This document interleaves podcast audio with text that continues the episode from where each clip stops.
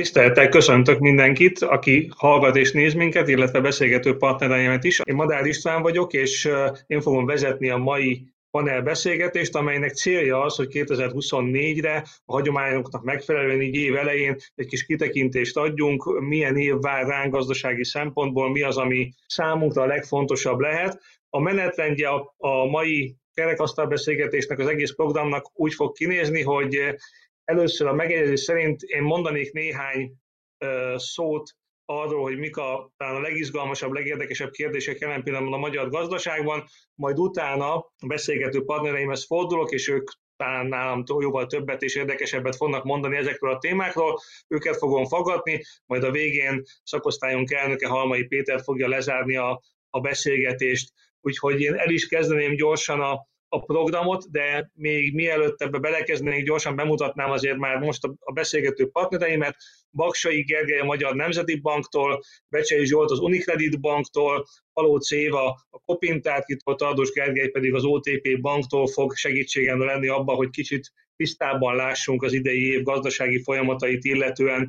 És ezen folyamatokat illetően egy nagyon gyors, tényleg csak pár perces prezentációt és néhány kérdésfelvetést szeretnék tulajdonképpen már egyben hozzátok is intézni, ami pedig, és ezek közül az első természetesen az, ami az elmúlt két év legnagyobb sztoria volt, hogy mi lesz az inflációval. Azt látjuk, és mi elemzők talán egy kicsit gyorsabb frekvencián mozgunk, mint mondjuk a közvélemény, hogy azért az elmúlt fél év az egészen elképesztően jó lett az inflációs adatokat illetően, legalábbis ami a megelőző időszakot illeti. Azt mondhatjuk, hogy az utóbbi néhány hónap tulajdonképpen Magyarországon szigorúan nézve árstabilitásra közeli időszakban telt el. Ugyanakkor továbbra is nagyon sok kérdőjel van az inflációval kapcsolatban, feszes a munkaerőpiac, a bérdinamika várhatóan magas lesz, meg fogja haladni a termelékenység növekedési ütemét, a költségvetés lazasága, illetve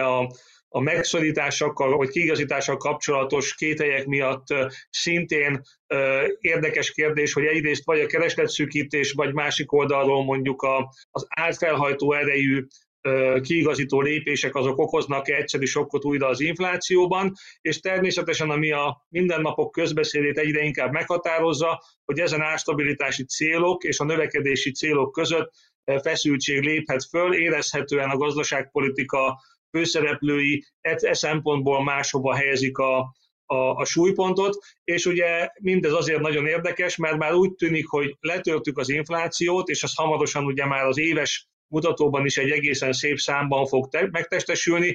A 70-es, 80-es évek keserű tapasztalatai pont azok, hogy ebben az időszakban indult újra az infláció, amikor már úgy tűnt, hogy már le lett törve, a részben gazdaságpolitikai, akik részben pedig gazdasági folyamatok hatására. Itt tehát azért az első számú kérdés az, hogy vajon tényleg hátradőlhetünk-e, és az inflációval kapcsolatban minden rendben van. Ugye a másik fontos kérdés, hogy mi lesz a növekedéssel.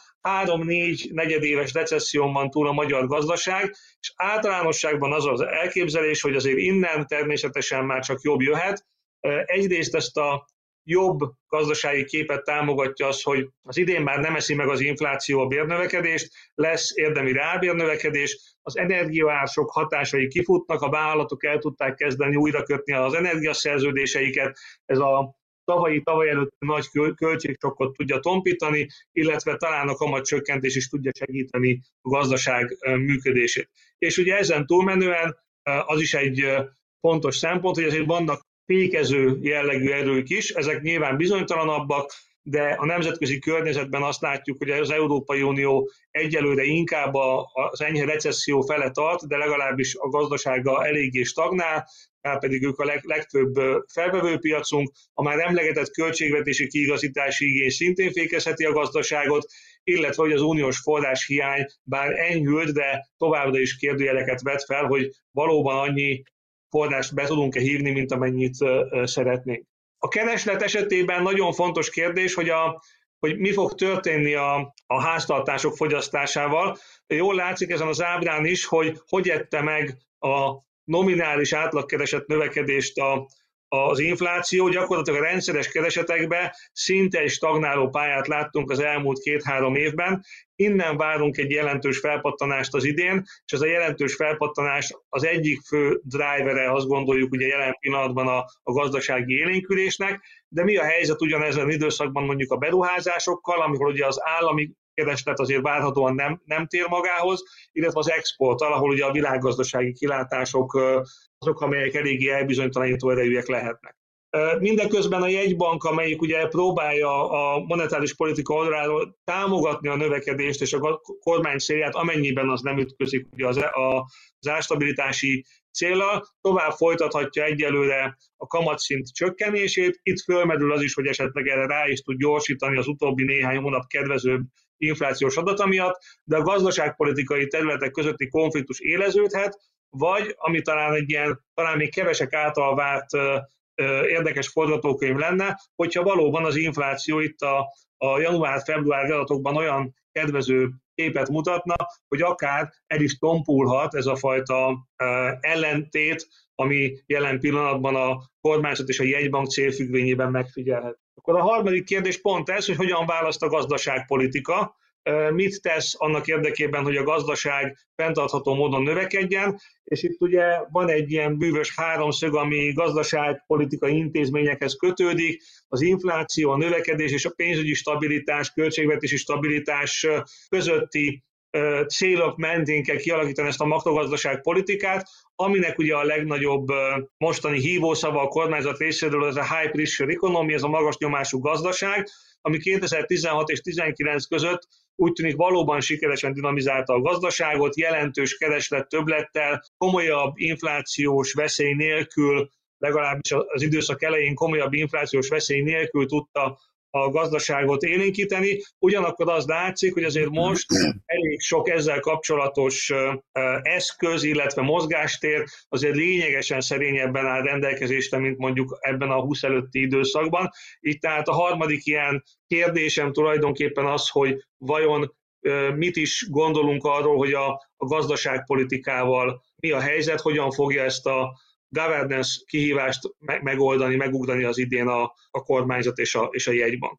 Ugye ezek lennének nagy vonalakban az én fölvezető gondolataim, és most a beszélgető partnereimhez fordulok, hogy ők hogyan látják ezt a helyzetet, és hát akkor ennek a kis röpke kérdésfelvetésnek a logikáján végigmenve elsőként azt a kérdést szeretném föltenni, hogy kell-e még félni az infláció visszatérését.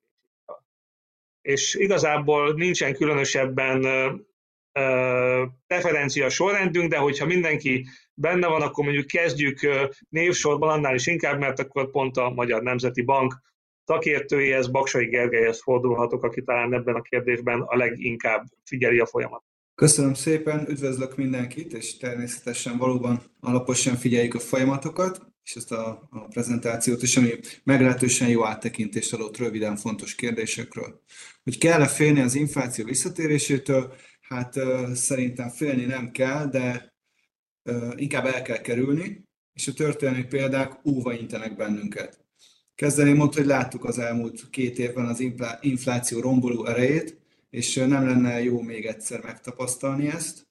Ez megerősíti azt is, hogy miért alakult ki az, hogy a jegybankok fő célja az árstabilitás elérése és fenntartása az alacsony infláció, azért, mert ez segíti leginkább az országok hosszú távú stabil gazdasági fejlődését. Tehát az alacsony infláció nem öncél, hanem további kedvező gazdasági hatásai vannak. És hogy mik most a kilátások, röviden összefoglalnám, ahogy én látom, majd a kollégák elmondják nyilván a saját véleményüket, hogy most rövid távon valóban dezinflációs a környezet. Mindenütt csökken a headline infláció, és az egész környezet ezt támasztja alá. Mérséklődnek ugye a nyersanyagárak, mind az élelmiszer, mind az energiaárak a csúcsok után. Mérsékelt a kereslet, globálisan és Magyarországon is, és még magasak a jegybanki kamatok, és ezek is szorítják lefelé az inflációt. De legalább 3 dolog szól amellett, hogy legyünk óvatosak, és tartsuk szárazon a puskaport. Az egyik az 1970-es évek tapasztalata, amit nagyon gyakran emlegetünk, és amikor ugye az első inflációs hullám után visszatért egy második, mégpedig a második olajválság előtt, tehát előbb kezdődött a második inflációs hullám, mint hogy kitört volna a második olajválság, mind az Egyesült Államokban, mind Európában. A másik az egy nagy csokor, a megatrendek csokra, amelyek közül több is hosszú távon infláció növelőnek látszik, például a geopolitikai feszültségek és az ebből eredő deglobalizáció, ami azt mondja, hogy akkor a világkereskedelem nem fog úgy nőni, ahogy eddig, és nem lesz képes néhány fejlődő ország gyártása leszorítani a globális árszintet, valamint a zöld átállás, ami minden bizonnyal pénzbe fog kerülni. A harmadik tényező pedig magyar specifikus, és ez a magyar gazdaság inflációra való hajlama, ami úgy látjuk, hogy nem változott, és ebben a legfontosabb probléma a termelékenység alacsony szintje, a mérsékelt versenyképesség és a viszonylag magas energiaintenzitás. Ezek igazak például különösen az élelmiszeriparra, és láttuk is, hogy ott az alacsony termelékenységünk az mennyire érzékenyé tette a magyar élelmiszerárakat a világpiaci árakra, és hogy a világpiaci tendenciák úgy hatottak, hogy éppen Magyarországon nőttek a leginkább az élelmiszerárak. Amennyiben tudnánk javítani ezeken a versenyképességi tényezőinken, úgy csökkenne a magyar gazdaságnak az inflációra való hajlama, és egy fontos cél, hogy ezt a házi feladatot elvégezzük, tehát növeljük a termelékenységet, a versenyképességet és az energiaintenzitást, ez képes valamifajta védőpajzsot nyújtani a jövőbeli inflációval szemben, és hát természetesen a monetáris politikának is folyamatosan készen kell állnia az infláció elleni küzdelemben. Akkor az meg is adja az alaphangot a továbblökésre, hiszen kibővíthetem a kérdést azzal, amit Baksay Gergely nem válaszolhatott, hiszen néhány nap múlva kamat döntés lesz, és nyilván piacbefolyásoló információkat itt már nem tehetett közzé, de a többiektől megkérdezhetem azt, hogy kiegészítve az alapkérdést, hogy mennyire kell félni az infláció visszatérésétől, hogy milyen monetáris politikai lépésekre számítanak a közeljövőben.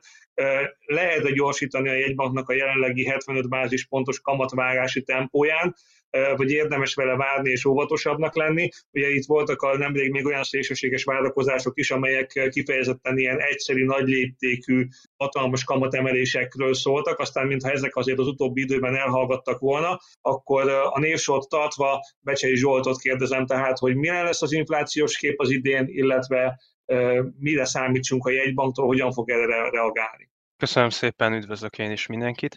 Jó, tehát akkor először az első feléről, hogy kell-e félni az infláció visszatérésétől. Én azt gondolom, hogy olyan léptékű infláció, mint ami tavaly volt, tehát ilyen kétszemű tartomány azért nagyon nehezen képzelhető el, még energiasokk vagy bármilyen commodity sok esetén is, mert egész egyszerűen nem tudják áthárítani a cégek. Úgyhogy ilyen szempontból nem kell félni az inflációtól. Rövid távon én azt gondolom, hogy itthon főleg az első negyedében még a bázishatás segít, és az segíti az MNB-nek a munkáját, és utána viszont elkezdődött egy lassú emelkedés. Az év vége felé még egy 6% feletti inflációt sem tartok elképzelhetetlennek. Alapvetően azért, mert hogyha most itt súlyozzuk az inflációra ható negatív meg pozitív kockázatokat, akkor inkább azt látom, hogy a felfelé mutató kockázatok vannak túlsúlyban, tehát azok, amik az inflációt növelik, vagy legalábbis a beszélje mindenképpen ott van. Mik lehetnek ezek? Ugye itt az elfolytott költségelemek azok nagyon fontosak lehetnek. Itt elsősorban arra kell gondolni, hogy például a szolgáltatásokban, ha például akár csak a vendéglátást nézzük, ott a béremelések, tehát a bérszint, bértömegszint előre szaladt az árszinthez képest, főleg így, hogy még decemberben előrehozott minimálbéremelés is ki kellett gazdálkodni a cégeknek. Tehát itt mindenképpen van még egy áremelési szándék, ahol feltétlenül arra várnak a cégek, hogy mikor lesz megfelelő a kereslet, hogy ezt meg is tudják tenni. Akkor a második nagyon fontos tényező a fuvardíj. Itt nagyon nehéz belőni, hogy nagyjából ennek mekkora lehet az inflációs hatása, de hogyha eltekintünk attól, hogy Magyarországon mennyit fog nőni az útdíj növekedése következtében, illetve a benzinjövedéki adó növekedése következtében az ár, még az is nagyon fontos, hogy Németországban is volt egy jókora emelés, és ennek a német árába való begyűrűzése még nem kezdődött el, de ami késik, nem múlik, és tudjuk, hogy ami Németországban történik, az előbb-utóbb ide is ér hozzánk, úgyhogy ez mindenképpen egy komoly felfelé mutató kockázat. A visszatekintő árazás, erről egyébként nagyon sok szó esett már a médiában, tehát itt nagyjából arról van szó, hogy sok cég az előző év inflációját valamilyen szinten szeretné érvényesíteni az áraiban. Erre egyébként konkrét bejelentések is voltak cégektől, ugye elsősorban a telekom szektorban, tehát ez is mindenképp hozzá fog járulni az inflációhoz. Csomagolásdíjak, itt nagyon nehéz belőni, hogy mikor fogják pontosan és hogyan fogják eloszlatni a termékeken a kereskedők, illetve a termelők, de az biztos, hogy főleg itt az élelmiszer termékek lehetnek különösen érzékenyek. Az árfolyam gyengülés, ugye, hogy itt talán le is lőttem, hogy mi egy gyengülő árfolyamra számítunk alapvetően idén, tehát ez is hozzájárulhat az inflációhoz. Blokkosodás, geopolitika, ezt talán nem kell túlragozni, zöld átállás sem, ezek mind pénzbe fognak kerülni, és feltétlenül nem csak középtávon, hanem akár hosszú távon is nyomást gyakorolhatnak az árindexekre. Kifeszített költségvetés abszolút felfelé mutató kockázata az inflációra, részben a szerkezete miatt, ugye abból kifolyólag, hogy fogyasztási adókra épül azért bevételi oldalnak egy nagyon jelentős része, de hogyha az a fogyasztás nem úgy alakul, ahogy a kormány tervezi a költségvetést, akkor ugye más oldalon kell visszaszednie, hogy egyensúlyba kerüljön a költségvetés, ami meg adóemeléseket jelent, ami meg megjelenhet szintén az inflációba. És akkor utolsó felfűntető tényező, ezek a várakozások, ez az, amit nagyon nehéz becsülni, és igazából csak ilyen kérdőíves alapon szokás, de hogy alapvetően azért megállt a várakozásoknak a csökkenése most már jó pár hónapja, annak ellenére, hogy egyébként maga az infláció szépen jön, ahogy István a prezentációban nagyon szépen be is mutatta nekünk. És ha azt nézzük, hogy egy ilyen mátrixba gondolkozunk, hogy mennyi a jelenlegi infláció, és hogy mi a várt infláció, azért Magyarország így európai viszonylatban is, hogy viszonylag magasan van. Tehát ez ugye azt jelenti, hogy az inflációs várakozások nem feltétlenül horgonyzottak, ami szintén azért felfelé mutató kockázat. De persze a másik oldalon meg ott van az energiaárak stabilitása. Mindenképpen segíti azt, hogy ne legyen magas az infláció, illetve hogyha esetleg a gazdasági növekedés kevésbé kedvezően alakul, az is természetesen segíteni fogja az inflációt. Én egy érdekes mellékhatásról szeretnék beszélni, ami részben annak köszönhető, hogy korábban magas volt az infláció, illetve annak, hogy a hitelállományok döntő része valamilyen időtávon fixált. Tehát gyakorlatilag arról van szó, hogy hiába volt monetáris szigorítás, a kamatjövedelmek egyenlege a vállalatoknál, illetve a háztartásként is nagyon-nagyon szépen néz ki.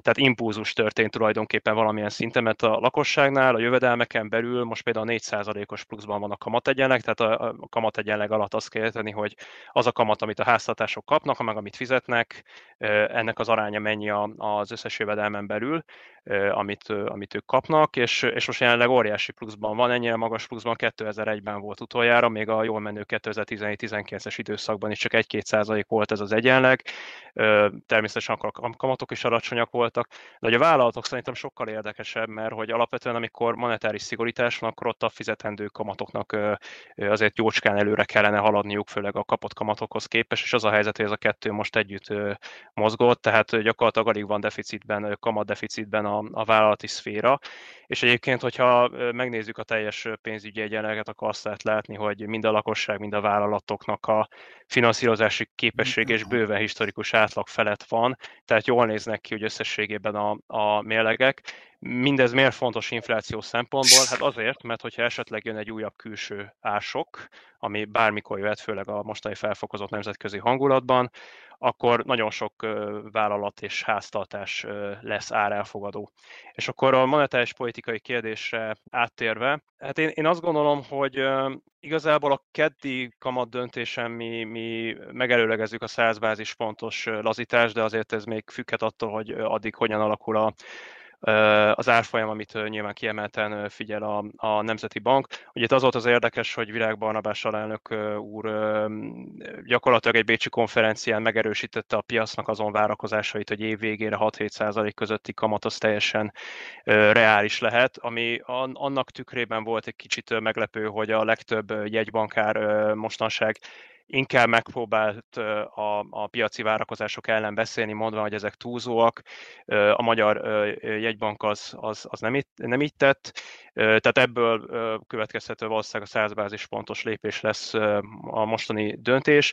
Hogy egy hónap múlva mi lesz, azt meg valószínűleg nagyban meg tudja határozni a januári inflációs adat. Itt akár az is elképzelhető, hogy a jegybanki célsába belekerül az infláció.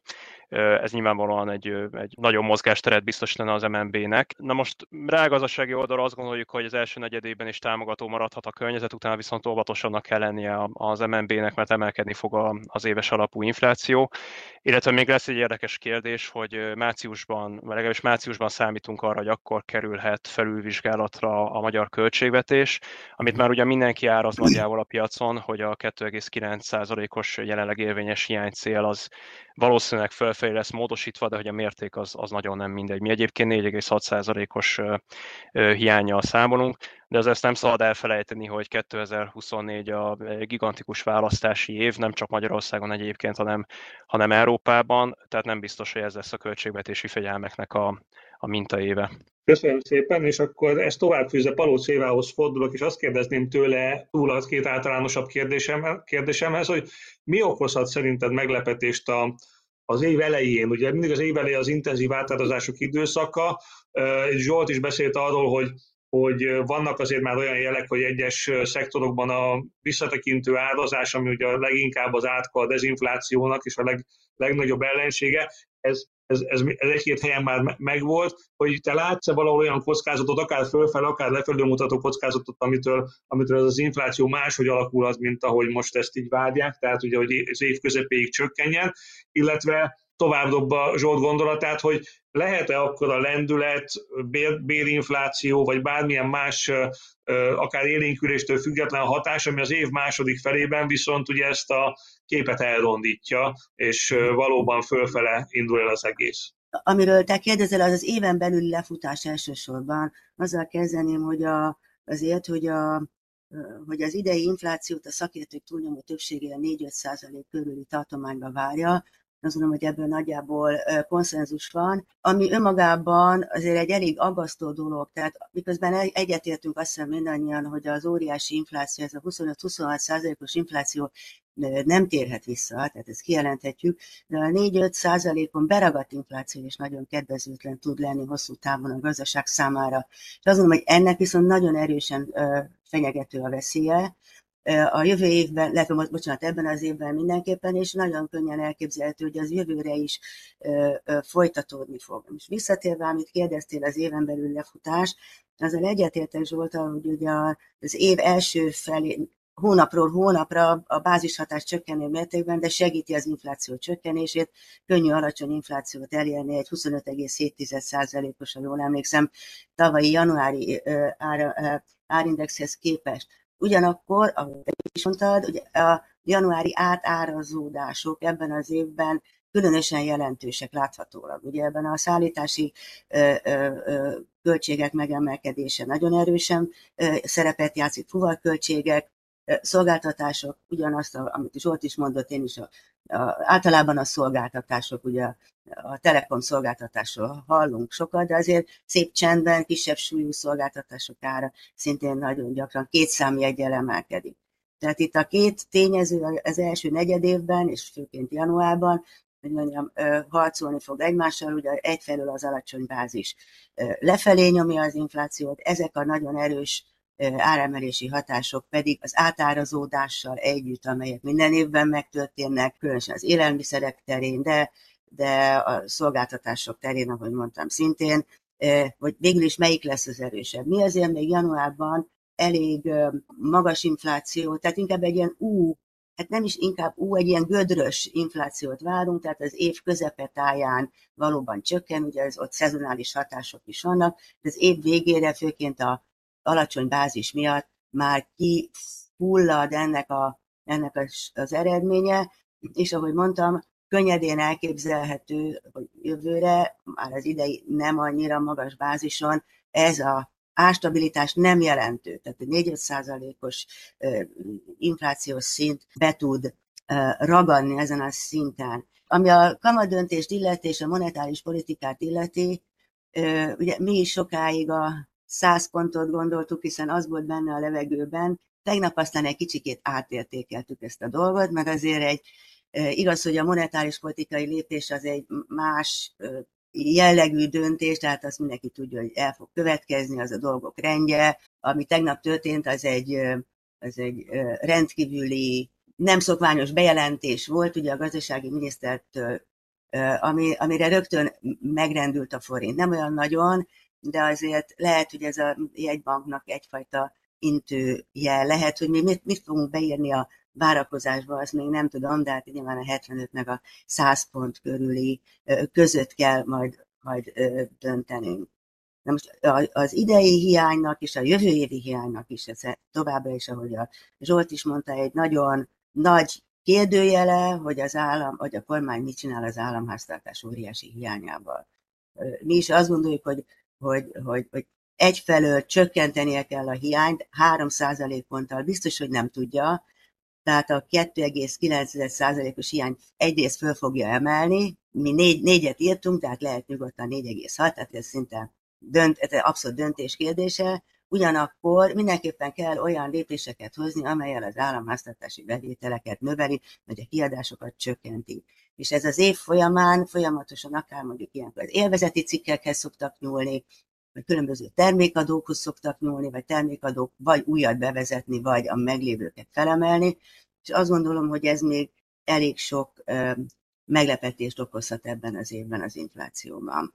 Köszönöm szépen. Tardos Gergőhöz fordulok, szerintem elég sok labda föl lett dobva. Én leginkább arra lennék kíváncsi tőled, hogy mit vársz azzal kapcsolatban, hogy többen megelőlegezték már valamennyire a forintpályát. Mit vársz a forintpálya, mennyire fogja tudni támogatni a dezinflációs folyamatokat, illetve számíthatunk-e arra, hogy itt egyik nézőnk által is kérdezett egyedi hatások, amelyek az év elején bejönnek, itt ugye a üzemanyagjövedéki adó, illetve a visszafelé tekintő telekomározások, ezek esetleg a vártnál hamarabban fogják meg esetleg az inflációt. Kezdem az inflációval. Alapvetően tavalyi évben egy ilyen jó 2% körüli átározás történt a hazai inflációban, tehát ugye ekkor ért el a csúcsra. Általában olyan 0,5% körül szokott lenni, és mi azt gondoljuk, hogy most ennél a 0,5%-nál érezhetően magasabb, de a tavalynál mindenképpen kisebb átározást várunk. És hát igazából azt gondoljuk, hogy ha nem is esik vissza a célsávba az infláció, de hogy tovább érezhetően tovább csökken. És igazából a mi inflációs képünk az egy olyan kép, ahol az volt, hogy mondjuk 2022-ben, főleg a második felében 2023 elején egy nagyon magas inflációs rezsimbe került a magyar gazdaság, ugye ez volt az, ami hát a havi infláció 2-2,5% volt. Utána a 23 második negyedévében volt az átmeneti rezsim, amikor ugye mentünk az új felé, ami hát igazából, ahogy elmondtad, egy ilyen lényegében célkörüli inflációs rezsim, tehát a havi átározás mértéke évesítve, az nagyon közel van a célhoz.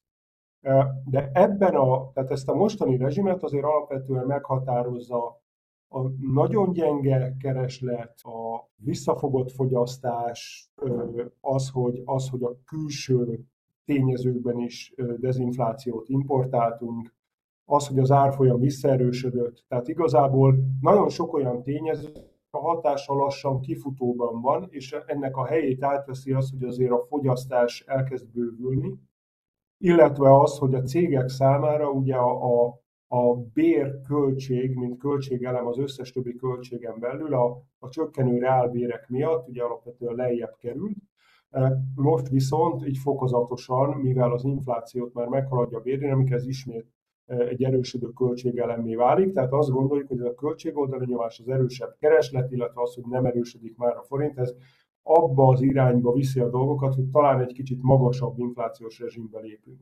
Ettől függetlenül igazából a kamatlépést tekintve azt gondolom, hogy a jegybanknak van mozgástere. Mi azt gondoljuk, hogy ha a forint árfolyamra nem kellene figyelni, ugye egy ilyen nagyobb gazdaságban, ahol mondjuk így vagy akár a cseh gazdaságban is azért voltak olyan döntések, amikor nem elsősorban, vagy is mondjam, az árfolyamnak azért kisebb volt a súlya, de azt mondtam, hogy Magyarországon, ugye ez főleg így a 2022-es komoly gyengülés után ez előtérbe került, ugye ez az, amit a jegybank hát ilyen árnyaltan úgy szokott hívni, pénzügyi stabilitás, és azt gondolom, hogy ez a fő korlátozó tényező, mert ha megnézzük, akkor igazából arról van szó, hogy beesett az infláció, a kamatszint még magas, az előretekintő, a visszatekintő reál kamat az 5-6-7%, miközben a gazdaság éppen próbál kitántorogni egy recessziós környezetből.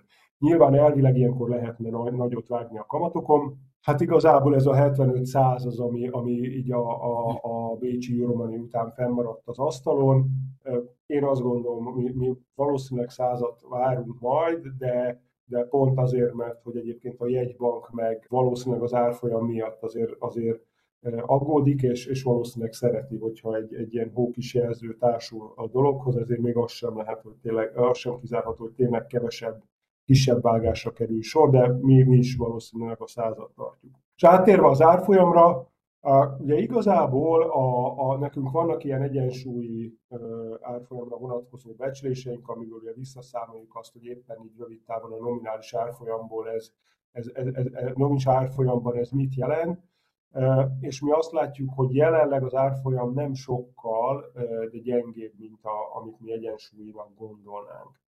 És igazából tekintve én azt gondolom, hogy ahogy a kamat különbözet azért mérséklődik, illetve futunk bele, ugye 2025 egy választást megelőző év lesz, tehát a gazdasági szempontból ez fontos. Nyilván a politika szeretne akkor már egy magasabb növekedést elérni, illetve hát a jegybankelnök személy, tehát 2025-ben ugye lejár Matolcsi György mandátuma, de azt gondolom, hogy ezek a tényezők azért abba az irányba mutatnak, hogy én nagy forint erősödéssel nem számolok, tehát nekünk hogy a tavalyi évvége után ilyen 2% körüli gyengüléssel számolunk az idei évben, tehát milyen 3,90 körüli évvégi árfolyamat várunk, a kockázatok azok a gyengébb árfolyam irányába mutatnak szerintünk. Tehát, hogy igazából azt látjuk, hogy miközben a külső egyensúly helyreállt, és ezt támasztod a forintnak, a jegybank védje, próbálja a lehetőségekhez képest erősen tartani a forintot, azért van itt elég sok carry trader, a külső tényezők azok erősek, és tehát a külső tényezőkben azért benne van egy negatív árfolyam gyengítő hatásnak az esélye, hiszen akár a geopolitikáról beszélünk, akár arról, hogy azért az amerikai gazdaságban benne van egy érezhető recessziónak a valószínűsége. Igazából ehhez még hozzátesszük azt, hogy a kormányzat számára valószínűleg így a forint árfolyam az nem egy olyan kritikus kérdés, akkor ebből azért, hogy van tere annak, hogy inkább a gyengülés irányába mutatnak a kockázatok. Tehát, hogy én azzal nem számolnék, hogy a jelenlegi helyzetből sokat erősödik a forint, és ez aztán lefele húzza az inflációs nyomást, de hozzáteszem, hogy per pillanat nem is annyira kell, de mi egy olyan pályával számolunk azért, hogy az év közepén valahol 3-3,5% körül eléri az alját az infláció, és utána elkezd emelkedni. Úgyhogy tehát azt gondolom, hogy ebben a környezetben nyilván egy ilyen stabil, vagy nem túl sokat gyengül árfolyam az a jegybank számára kiemelt prioritás kell, hogy legyen. Köszönöm szépen, és említetted már a gazdasági növekedést beindulását, és erre terelném gyorsan át a szót. Ha megnézzük az elmúlt időszak ilyen növekedésre vonatkozó előrejelzéseit, különösen még ha onnan indulunk, amikor még nem volt egyértelmű, hogy megkapjuk az uniós pénznek egy jelentős részét, hát akkor iszonyatos szórásokat láthattunk, ilyen 1-2%-os GDP növekedéstől a 4% fölötti minden volt ebben a dologban.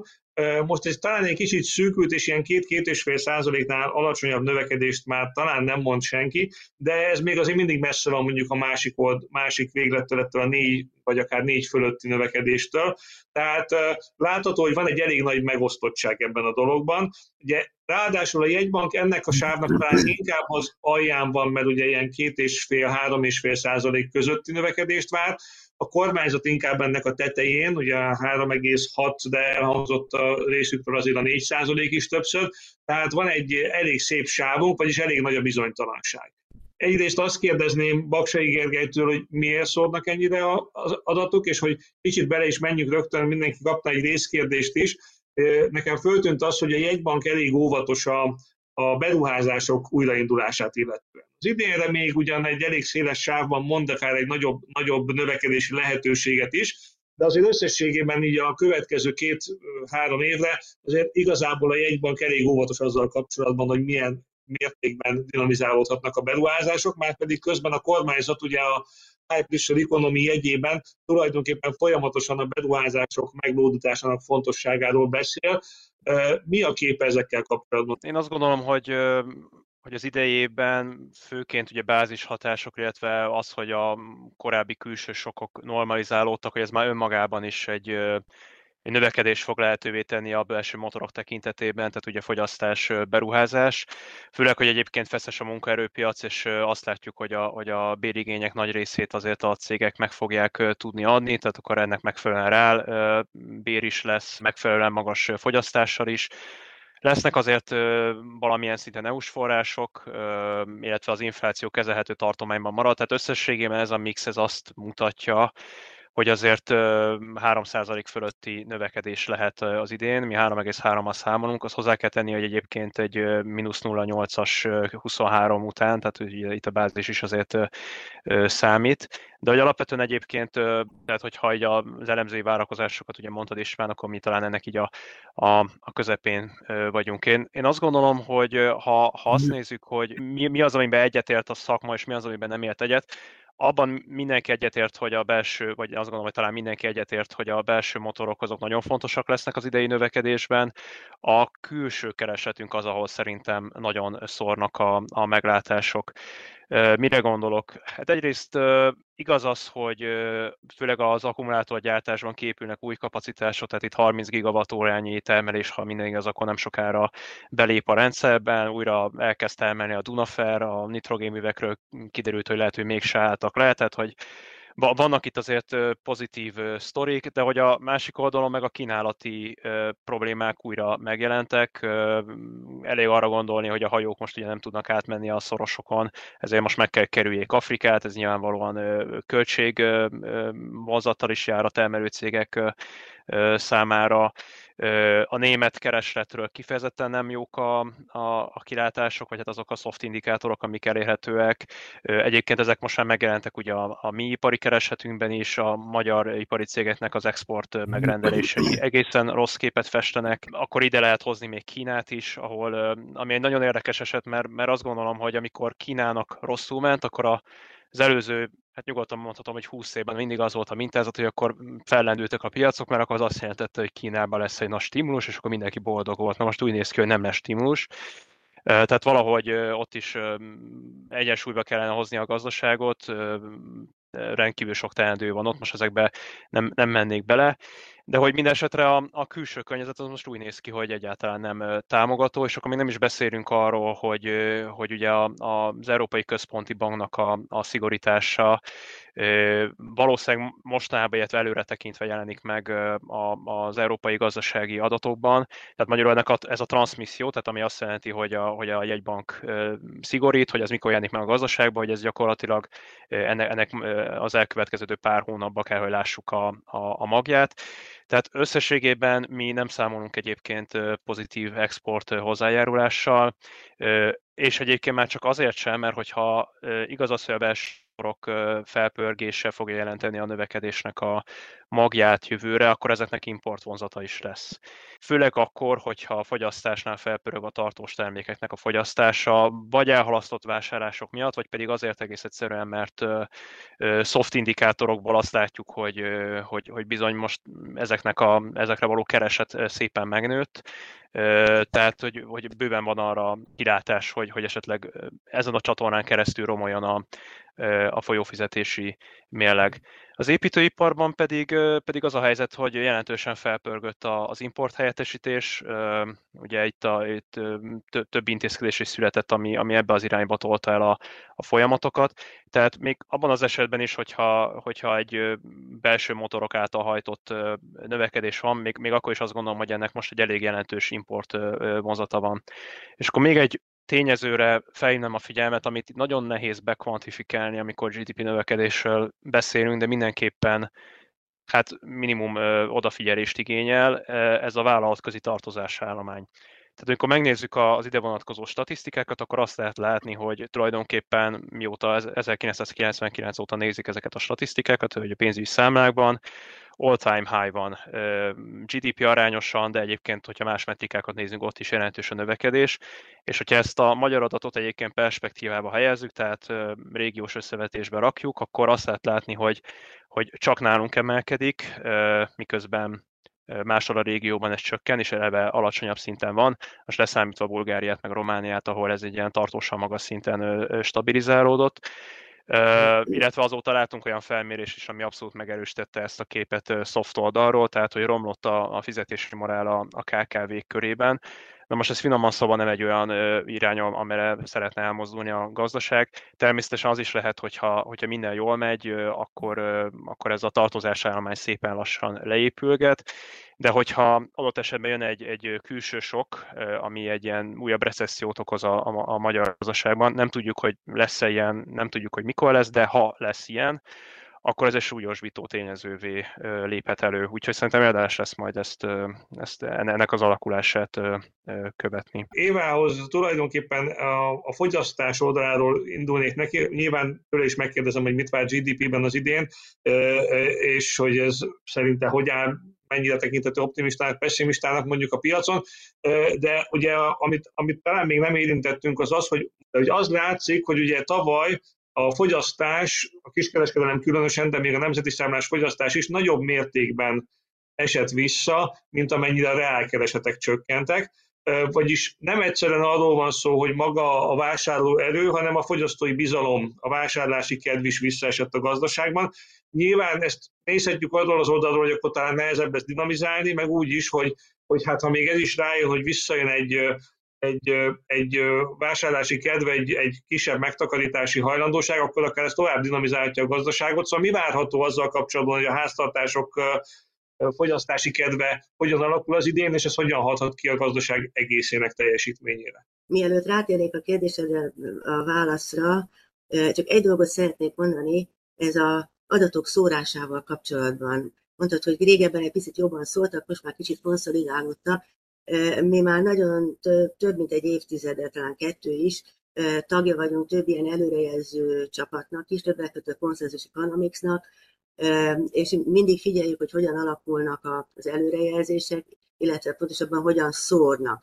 És ez egy teljesen általánosan megfigyelhető folyamat, hogy a tárgy év előtti őszi hónapokig még nagyon-nagyon csapkodnak, nagyon szórnak az adatok, nagyon sokan éppen, hogy csak próbálják nem nagyon megalapozottan, illetve hát nagyon kevés információ alapján megbecsülni a folyamatokat, és akkor nagyjából mondjuk januárra, december-januárra, az előző év decemberére, a tárgyév januárjára valahogy ez összerendeződik. Talán egymás hatására is. Most azt látjuk, most direkt megnéztem ma a legutóbbi januári konszenzust, ott nagyon szűk szerintem a sáv, ha úgy tetszik, feltűnően szűk, hogyha egy angol bankot, aki azért nem érdeklődésnek a fókuszában tartja Magyarországot, tehát lehet, hogy lemaradt pár infóról, 2,1 és 3,5% között meglehetősen egyenletesen vannak az előrejelzések. Nagyon ritkán van egyébként ilyen, tavaly például, tavaly januárban a mínusz 1,3-tól a plusz 1,3-ig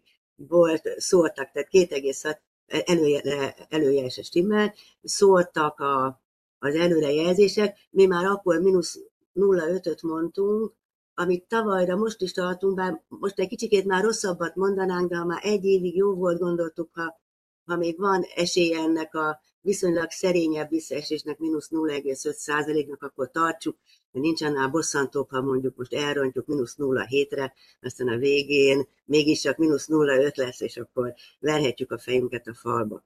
Tehát, hogy mondjam, én azt mondom, hogy elég egységes, és ha megnézzük a belső megoszlást, fogyasztást, beruházást, ott már nyilván nincs ennyire nagy egység, nem ennyire szűk a sáv, mert az nem is lehet, mert van, aki egy kicsit a fogyasztásra épít jobban, van, aki a beruházásokra, és akkor még ott a nettó export, ami ezt kiegyenlíti valamennyire, de ott is elég nagyfokú a konszenzus a piaci előrejelzők között. És azt gondolom, hogy mi egyébként kérdezted idén 2,7%-ot várunk, kicsit 3% alatt, és aztán majd meglátjuk. Egyébként egy picit javítottunk, mert a tavalyi évben elég sokáig 2,5%-ot mondtunk 2024-re. Na most, ami a fogyasztást illeti, én azt általában el szoktam mondani, és azt gondolom, hogy mindig gondolnunk kell arra, hogy ül a székekben sok okos statisztikus, meg sok okos elemző, és kiszámítja, hogy mennyi volt a reálbérek alakulása, és akkor azt gondolja, hogy a háztartás ránéz a statisztikai adatra, és azt látja, hogy a reálbérem nőtt, akkor elmegy a boltba, és nyakát veszve vásárolni fog, mikor látja, hogy az én reálbérem csökken, akkor viszont visszafogja. Tehát ezek nagyon lassan alakuló folyamatok, és például tavalyi év második felében mi ezt előre is jeleztük. Mindenki azt mondta, hogy már az év második felében már ugye szeptembertől reálbér emelkedés lesz, már talán javulni fog a fogyasztás. Hát nem nagyon javult, legalábbis a kisker éppen, hogy a visszaesése csökkent valamennyire, mert mit lát a dolgozó? Az én fizetésem nem változott szeptemberben, ugyanannyi, mint januárban volt, mert általában a béremelés az év elején történik, de az árak még mindig 10%-kal emelkednek, vagy még mindig 8%-kal emelkedtek, és arra nem gondol, hogy neki most éves szinten, éves átlagban reálbér emelkedése lenne. Én azt gondolom, hogy ez idén is jellemző lesz, tehát egy nagyon nagy fokú, tehát a fogyasztói bizalom nagyon sokára fog visszatérni, egy nagyon nagy fokú bizalmatlanság marad az év nagy részében. Ahogy az előbb az inflációt említettük, továbbra is azért ez a 4-5%, amely bizonyos kulcstermékeknél akár lehet 10 is, tehát mondjuk a telekomszámla, ez nagyon látja minden nap az ember, a dolgozó. Általában nagyobb inflációt is szoktak érzékelni, mint amennyi, hát ez egy nem magyar, de Magyarországon még inkább, de más országban is jellemző összefüggés. Tehát azt gondolom, hogy nagyon lassan fog visszatérni a fogyasztói bizalom, és arra, hogy a fogyasztás, mint belső motor 2024-ben jeleskedjen, erre nem nagyon számíthatunk. Egy 2-3%-os növekedés elképzelhető, sőt valószínűsíthető, de ugye a tavalyi nagy visszaesés után ez még éppen, hogy csak a helyreállításhoz, vagy ahhoz sem feltétlenül igazodik. Most mi általában is, és ha már itt erről beszélünk, szkeptikusak vagyunk a belső motorok beindulása tekintetében. Nyilván véget ért az a mélypont, amiben a magyar gazdaság a tavalyi évben volt, de ugye a fogyasztásról már beszéltem, lassan fog visszatérni a bizalom, és a beruházásoknál ugyanúgy. Mi 3,valahány százalékot mondunk, hogy 3 vagy 5, az tulajdonképpen mindegy, de azt mondom, hogy ez még nagyon-nagyon gyenge belső motor. Az állami beruházások oldaláról idén sem várhatunk túl, idén sem várhatunk növekedést, még jó, hogyha ugye a bázishatás miatt már tovább nem esik olyan nagyon. Az EU pénzek nagyon kevesek, egy részét már a kormány tavaly elköltötte, az már a tavalyi GDP-ben benne van, most már csak a cash flow-t változtatja meg, további pénzre szinte biztos, hogy nem számíthatunk. Ugye látjuk, hogy mi történik ezzel a pénzzel is a parlamentben és a bizottság között. Tehát az EU források nem igazán játszanak. A belföldi magán, vagy már meglévő cégek beruházási bizalma is rendkívül alacsony. Nem nagyon látják, hogy mire tudjanak beruházni. Azt nem lehet tudni, hogy ez az akkumulátor, autó és külföldi, elsősorban távol-keleti beruházások milyen növekedési stimulust adnak. Viszont itt meg az a probléma, hogy az ilyen beruházások rendkívül importigényesek. Tehát amit megnyerünk mondjuk az ipar hozzáadott ért, vagy a beruházásokban, azt elveszítjük ugyanúgy a felhasználói oldalon az importnál. Tehát akkor a nettó export fog romlani, tehát nincs ingyen ebéd, ha több lesz ez az importált, nagyon erősen külföldi forrásokra épülő. Ezek mindent importálni fognak. Hát látjuk még a munkaerőt is, azon kívül is mindent. Tehát ezek is szigetek lesznek a magyar gazdaságban, és majd nézhetjük, hogy inkább a beruházásokat növelik, jobban növelik a beruházásokat, vagy inkább az importot. Ami a külső környezetet illeti, ez már még egy utolsó megjegyzés. Én azt mondom, hogy nem olyan nagyon rossz ez a külső környezet. Ugye azt látjuk, hogy a hogy az eurózóna növekedését most 0,8%-ra emelték történt. Ugye a külföldi előrejelzők, mi is ezt írtuk, ami egy kicsit jobb, mint a tavalyi.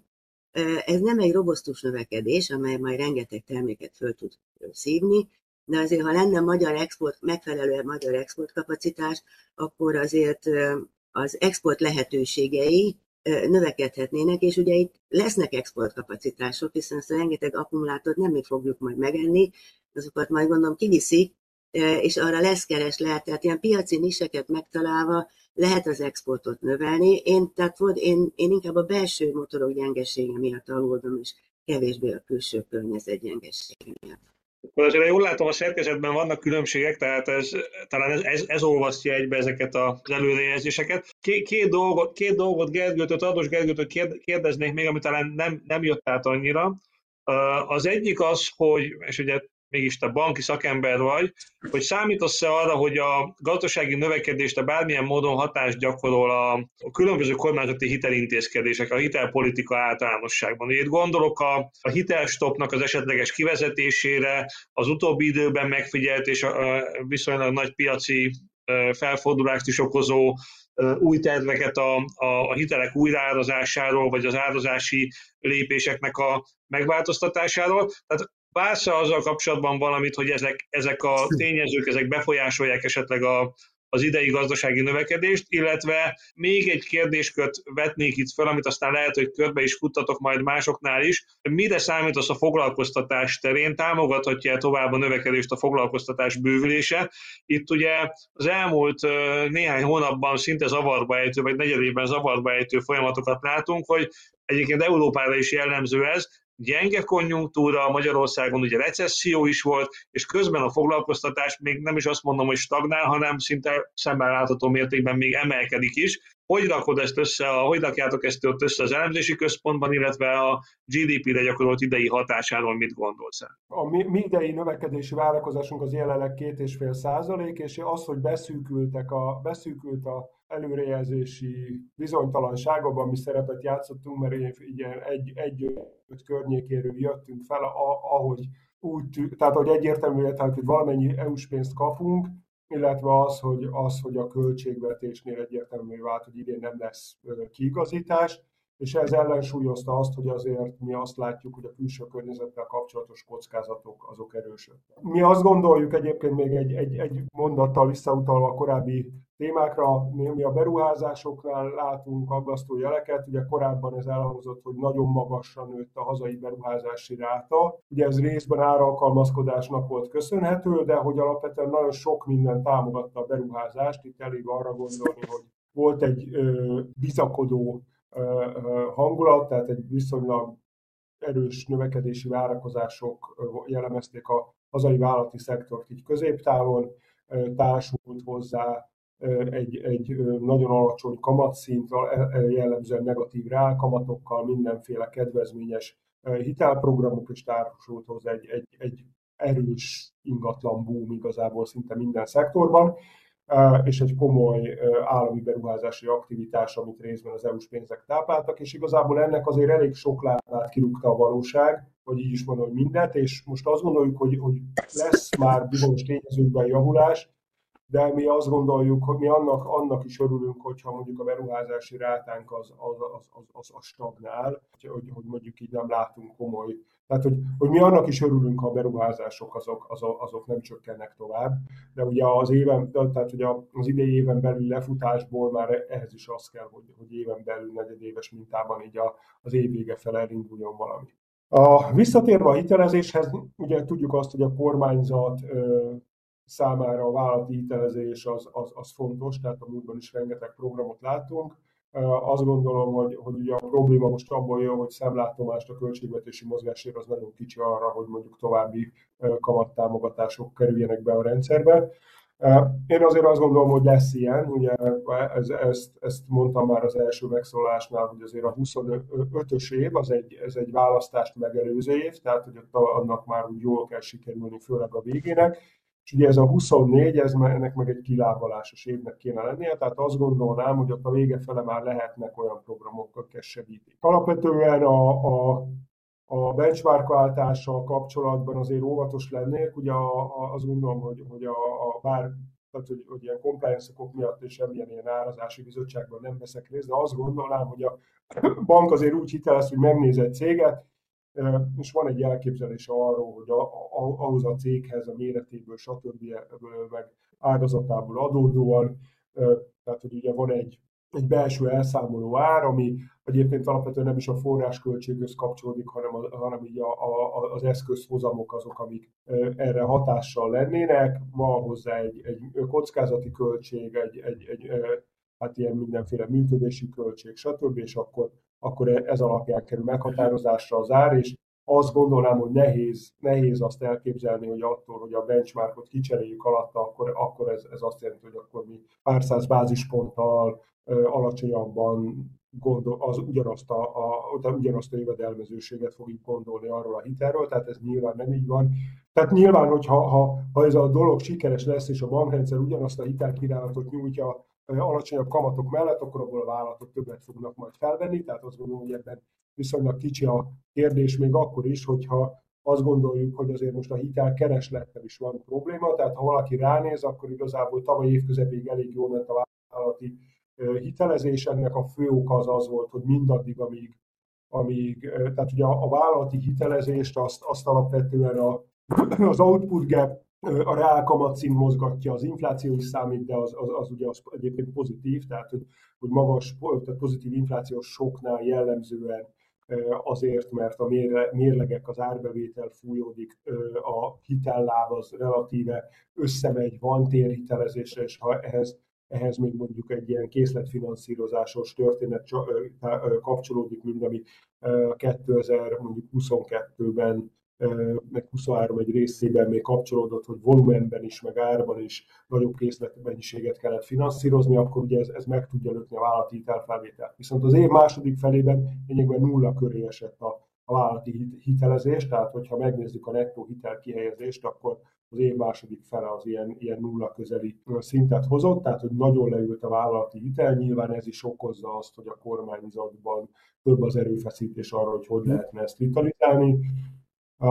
Tehát azt gondolom, hogy biztosan lesz ilyenfajta élénkítés majd így az év során, hogy konkrétan ez az intézkedés, ez fogja tudni élénkíteni a hitelezést, ezzel kapcsolatban van bennem némi szkepszis.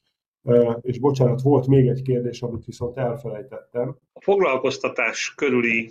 Egyrészt, hogy a foglalkoztatás segítheti-e idén a növekedést, másrészt, hogy értelmezitek azt a foglalkoztatás növekedési mintát, ami kialakult az elmúlt néhány negyed évben? Nagyon sokat törtük rajta a fejünket, és sokat próbáltunk olvasni. Nekünk a legjobb magyarázat az annak tűnik, hogy ugye alapvetően, amikor a vállalat a termelési szerkezettel kapcsolatban optimalizál, akkor egy olyan helyzetben, amikor a finanszírozási költség az gyorsan emelkedik, és a korábbinál lényegesen magasabb, miközben egyébként a bérköltség, a reálbérek zuhanása miatt olcsóbbá válik, akkor egy kicsit ilyen munkaerőintenzívébbé válik a termelés.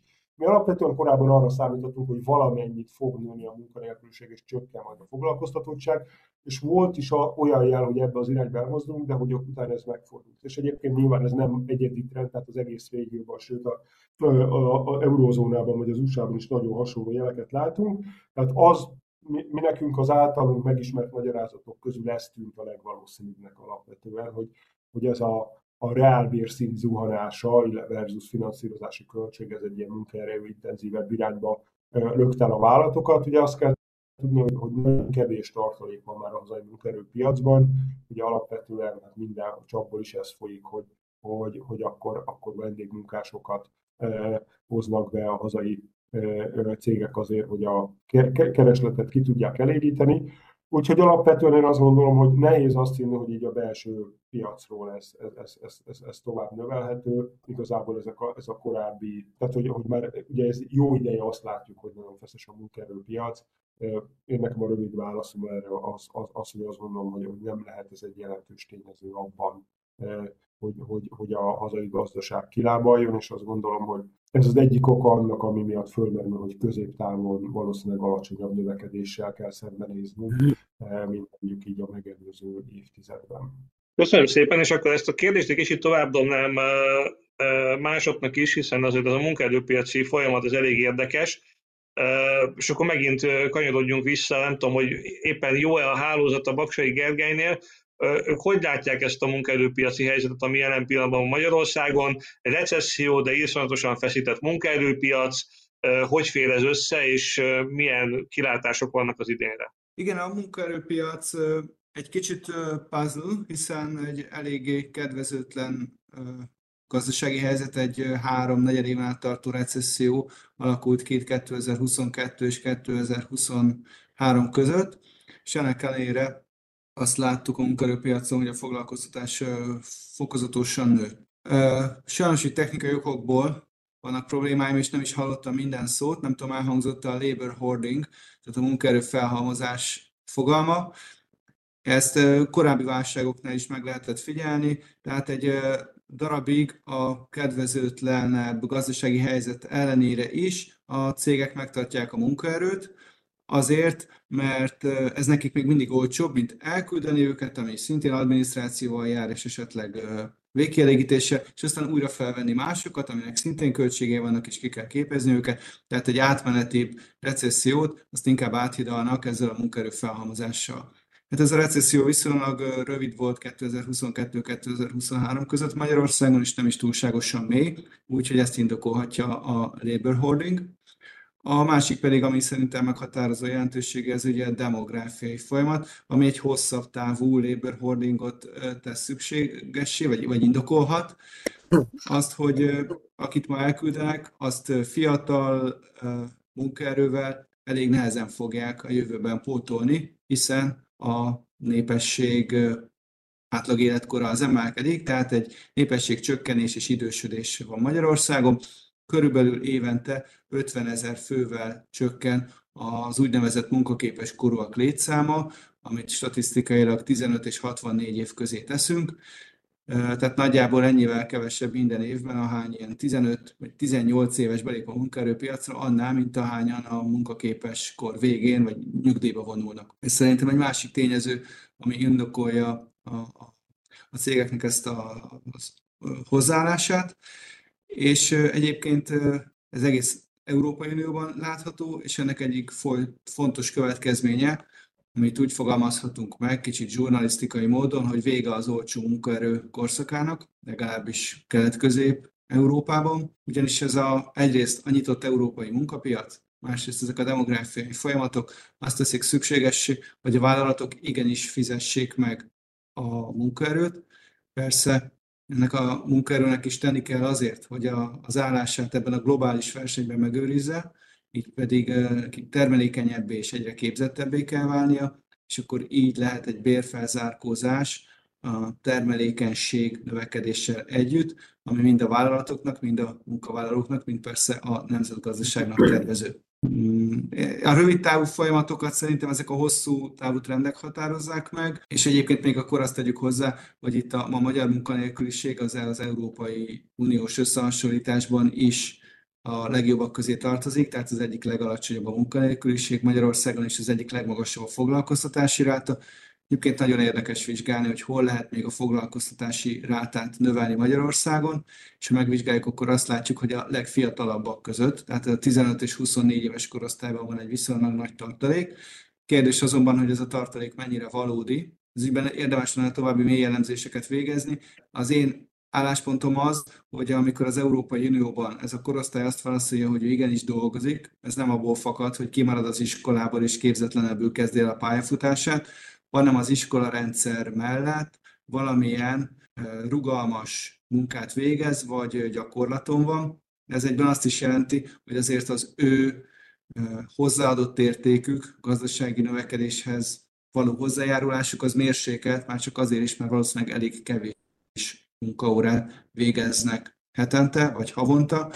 Úgyhogy bár van itt bevonható, meg legalábbis statisztikailag vagy formálisan még Magyarországon is, de nem biztos, hogy ez nagyon nagy mértékben hozzá fog járulni a GDP-hez, ezért is mondja a Magyar Nemzeti Bank több megszólalásában és kiadványában, hogy a mennyiségi növekedés helyett a minőségi növekedésre kell áttérni. A 2020-as évtizedben, mivel vannak ilyen korlátok a növekedésben, mind a munkaerőpiacot, mind egyébként a beruházásokat tekintve, ezért az egy munkaerőre, vagy az egységnyi beruházásra jutó termelékenységet kell növelni, és ez az, ami fenntartható felzárkózást eredményez. Köszönöm szépen, és ezzel a gondolattal lökném tovább a szót Becsey Zsoltnak. Itt elhangzott pár dolog a munkaerőpiacról, szerintem ezek a magyarázatok is nagyon érdekesek. Én megfognám egy kicsit máshogy a dolgot, bár kíváncsi vagyok arra is, hogy te mit gondolsz, hogy miért tud növekedni még mindig a foglalkoztatás Magyarországon, recessziós környezetben is, hogy egyrészt mit válsz ettől az idén, másrészt, hogy ez a munkaerőpiac, ez mennyire támasztja alá azt a gazdaságpolitikai értékelést, hogy a magyar gazdaság messze van a potenciális kibocsátásától, és bátran lehet élénkíteni a gazdaságot, mert az még alapvetően egy kínálati alkalmazkodással fog nekiszaladni ennek a kihívásnak. Ugye ezzel kapcsolatban ma is jelentek meg ilyen értékelő tanulmányok, és tulajdonképpen mindig ez egy szép ködös szurkálás a témának, amikor azt próbáljuk kitalálni, hogy egy gazdaság hol is tart ebben a bizonyos gazdasági ciklusban, a potenciális kibocsátása alatt, fölött, és ez mit enged meg egy gazdaságpolitikának, és mit nem. A munkaerőpiacsal kapcsolatban igazából nagyon sok mindent elmondtak a kollégák előttem, és ezekkel egyet tudok érteni. Talán még a munkaerő tartalékhoz annyit, hogy valóban nagyon szűk az, ami még bevonható a munkaerőpiacra. Még talán tavaly csináltam egy ilyen összehasonlító elemzést Csehországgal, ahol azt néztem meg, hogy ott a cseh munkanélküliségi rátának a tetőzésénél milyen volt a bevonható munkaerőtartaléknak a szerkezete, és hogy milyen Magyarországon ugye ez a szerkezet, és azért az látszik, hogy a demográfia az ebben a tekintetben is érvényesül, tehát hogy valóban arról van szó, hogy az extenzív növekedésnek a határait most már kinőttük. Azért itt még lehet annyi helyreállás, hogy most egy kicsit fölment ugye a munkanélküliségi ráta, meg egy picit a munkaerőtartalék is, ugye itt a recesszió következtében, ugye ez egy picit visszaépülhet, de nem fog ez óriási löketet adni a gazdaságnak. És egyébként a labor hoarding az egy nagyon-nagyon érdekes téma. Én átkapcsolnék itt a termelékenység növelésre. Ugye a munkaerőhiány azért arra kényszeríti a cégeket, hogy próbáljanak meg beruházni digitalizációba, mesterséges intelligenciába, tehát hogy olyan technológiákba, ahol azért lehet enyhíteni a munkaerőre való ráutaltságot. Ugyanis, hogyha növekszik a munkaerőnek az alkóereje, akkor egész egyszerűen nem tud máshogy növekedni a cégeknek a termelékenysége, csak úgy, hogyha eközben ezt ellensúlyozzák beruházásokkal. Úgyhogy igazából is akkor visszakötöm még az előző témádra a beruházások kapcsán. Én azt látom, hogy van a vállalatoknál egy beruházási szándék, már csak emiatt a munkaerőpiaci helyzet miatt is, de hogy valójában most a kereslet az, amit ők hiányolnak a gazdaságból, tehát ez a bizonytalanság az, ami tulajdonképpen leginkább visszafogja a beruházásokat. Egyébként itt az építőiparnak a kérdés az megint kardinális lesz, mert ott egyrészt az előző években hozzászoktak ahhoz, hogy élénkítések, illetve kormányzati programok támogatják a keresletet. Most ugye ezek így azért beszűkültek, illetve ami nagyon fontos történet meg az építőiparban, hogy eltűnt nagyon sok üzleti célú vásárló, mivel hogy sokkal jobb hozamokat tudnak elérni a prémium magyar állampapírokon, mint mondjuk egy ingatlan befektetéssel. Tehát, hogy azért vannak ilyen aszimmetriák a gazdaságon belül. Minden esetre, hogyha most vissza akarnék menni arra, hogy hol van nagyjából most a gazdaság potenciális szintje fölött vagy alatt, én azt gondolom, hogy nagyjából most vagyunk így a gyógyulási fázisnak a közepén, talán már így az utolsó fázisában, tehát amikor elkezdett újra növekedni a gazdaság. Ugye még, hogyha itt megnézzük a gazdasági indikátorokat, hogy nagyjából mi a helyzet, akár csak így a hangulatindikátorok tekintetében, ugye ezt mutatják, hogy a kapacitás kihasználtsági indikátorok, tehát hogy erre élénkíteni, ugye akkor lehet, hogyha ez az élénkítés valamilyen jellegű termelékenység növekedésre párosul. Na most termelékenység növekedés az mindenképpen lesz akkor, hogyha ide új termelőkapacitások fognak betelepülni, de hogy ez nem egy minőségi ugrás. Tehát valójában itt az a kérdés, hogyha élénkítünk, és visszatér mondjuk az az időszak, ami mondjuk 2017 és 2019 között volt, amikor rendkívül magas kereslet volt a gazdaságban, de hogy valójában azért nem tudtunk egy technológiai ugrás végrehajtani, tehát nem növekedett a gazdaságnak a termelékenysége, és nem látom egyébként, hogy mitől lenne egy valódi minőségi ugrás itt a vállalatok termelékenységében, tehát valahogy erre kellene szerintem választ találni, független attól, hogy most egyébként hol van a gazdaságnak a ciklusa, mert ez egy hosszú távú probléma, tehát ez nem csak a következő 4-5 negyed évet fogja befolyásolni, hanem a következő 20-at. Még visszakanyarodnék a fogyasztói bizalomhoz, abból a témakörből kimaradtam. Itt, és akkor válaszolok talán egy kicsit Olt Károlynak a második kérdésére is, ami a lakossági folyószámla hitelekre vonatkozott, hogy ugye ezeket törlesztenie kell a lakosságnak. Igen, tehát az a helyzet, hogy most, ha lebontjuk a lakosságot jövedelmi negyedekre, akkor azt láthatjuk, hogy a legalsóban mi mindig csak valahol a 22 közepi szinteken vagyunk, még a harmadik negyedben most már azért gyorsnak tűnik a kilábalás, ugye annak köszönhetően is, hogy ide érkeznek meg az extra kamatjövedelmek, amikről már korábban beszéltem. Viszont sajnos rossz hír, hogy pont ebben a rétegben viszonylag alacsonyabb a fogyasztási határhajlandóság, tehát valójában itt azt fogja meghatározni a fogyasztásnak a mintázatát, hogy hogyan tudnak kitörni az alsó jövedelmi rétegek a jelenlegi mérleg alkalmazkodásukból. Ez valószínűleg egyébként egy lassabb folyamat lesz, mi is azt látjuk egyébként a folyószámla adatok alapján, hogy azért nem lesz itt egy gyors kilábalás, illetve a személyi kölcsönöknél egyébként érdekes módon az látszik, hogy a lakosság próbálja a fogyasztását simítani, és úgy is, hogy egyébként kevésbé koncentrált a kereslet jövedelmi kategóriák szerint, tehát azt megszokhattuk, hogy személyi kölcsönöket inkább az alsó jövedelmi szegmensekben veszik fel, ez egy kicsit kitágult, lehet, hogy ebben van egyébként valamilyen jellegű arbitrázs is, de hogy lényeg az, hogy igazából valóban tehát a mérleg alkalmazkodási kényszertet, hogy törleszteni kell, ez abszolút igaz, de ugyanakkor azt is látjuk, hogy azért csökkentek a hitelfelvételi összegek, tehát hogy azért óvatosak is a háztartások. Mindenesetre ez az átlendülés növekedési pályára, ez egy nagyon, nagyon érdekes dolog lesz. Nem tudom, István, még talán volt egy kérdésed. Nem, azt hiszem, hogy nagyjából ez volt, tehát a foglalkoztatás növekedési hatása, a ciklikusság, ezekre kitértél, meg most a fogyasztásra is, úgyhogy szerintem én most elégedett vagyok a válaszra, köszönöm szépen. És mivel az időnk szalad, ezért egy kicsit megpróbálom zanzásítani a következő kört, és arra kérek mindenkit, hogy feszesen próbáljon meg rá válaszolni. Ugye nagyjából az, amit eddig elmondtatok, az nekem úgy áll össze, hogy alapvetően a magyar gazdaságban az idén azért egy alapvetően javuló makrofundamentumokkal jellemezhető év jön, magasabb növekedéssel, legalábbis növekedéssel, és alacsonyabb inflációval, de ebben vannak különböző bizonytalanságok, részben az uniós kapcsolatok, részben a kormányzat, általában a gazdaságpolitika körüli bizonytalanságok, meg hát egy-két olyan ugye, makrofundamentális bizonytalanság, mint a fogyasztás helyreállás, beruházási hajlandóság helyreállás.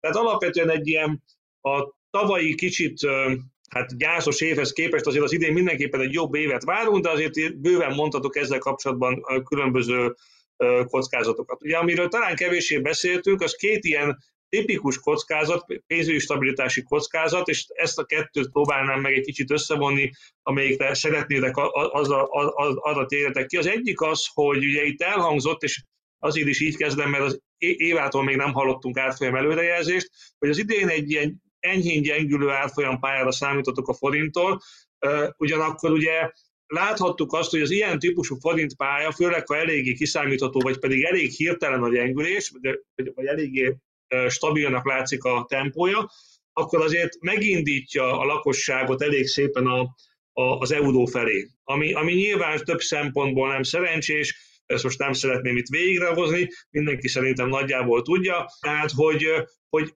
láttok-e kockázatot abban, hogy esetleg újra megindul ilyen módon a lakosság, akár kisebb, akár nagyobb mértékben, és ez a fajta forint iránti bizalmatlanság, ez előjön. Ez az egyik kérdés. A másik pedig, ami szintén ugye egy ilyen makrostabilitási kérdés, amit többször érintettetek már, hogy ez a költségvetés megbomlott egyensúlya. Ugye azt látjuk, hogy tavaly valószínűleg bőven valamivel 6% fölött lesz majd a vége ennek a költségvetési egyenlegnek. Ennek nagy részét ugye a kamatkiadások okozzák, de azért egy 1,5-2%-os elsődleges egyenlegben megfigyelhető hiány is van, ami az uniós átlagnál nagyobb, a régiósnál nem nagyon, de a kamat ahhoz képest is ugye elég szépen megver minket, és ebben a körben. Az idén még nagyobb lesz valószínűleg a kamategyenlegünk, mármint hogy még nagyobb kamatkifizetésünk lesz még ugye az elhúzódó hatások miatt, ami azt eredményez, hogy bizony-bizony nekünk azért a 6% körüli költségvetési hiányról már akkor is egy érdemi kiigazítást kell végrehajtanunk, ha mondjuk csak 5% körülre le akarnánk menni. És ugye többen mondtatok 4%-ot, 4,5-et. Mit gondoltok arról, hogy ez mennyire lehet a gazdaságpolitika sajátja ez az ilyen erős költségvetési kiigazítás, illetve elképzelhetőleg tartatok egy olyan pályát tekintettel az választásokkal megspékelt évre, hogy ezzel kapcsolatban azért elnéző lesz a piac, és ezzel nem lesz különösebb gond, hogyha a költségvetés ilyen szép magas hiánnyal fut ebben az évben is. Éva, téged kérnélek meg, hogy ezekkel kapcsolatban a gondolataidat így mondd el nekünk.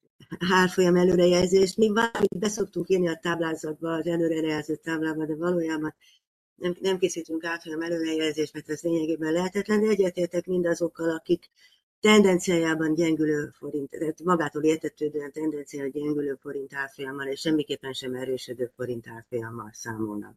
Hogy aztán ez valóban olyan 390 forint körül megáll, vagy esetleg 400 forint felé indulna el, vagy közeledne, ezt nem tudjuk, de adunk esélyt arra, hogy ez viszonylag lassan menjen végbe, amennyiben a monetáris politika lépései valóban ilyen fokozatosak maradnak, és nem zavarja meg semmi olyan hirtelen esemény az árfolyam alakulását, amely hirtelen gyengülésbe fogna. Ezért nagyon-nagyon röviden én a munkaerőből kimaradtam, és nem akarok én is nagyon sokat erről beszélni, de azért még azt hadd mondjam el, hogy én annak a veszélyét látom, hogy ugye az extenzív növekedés tartalékai nem merültek ki, amennyiben elharapózik a munkaerő importja. Tehát itt egy olyan Pandora szelencéje nyílt ki az elmúlt időszakban, ami semmiféle, tehát azt a nyomást, amit mindig gondoltunk, hát mi is azt gondoltuk, hogy termelékenységet kell javítani,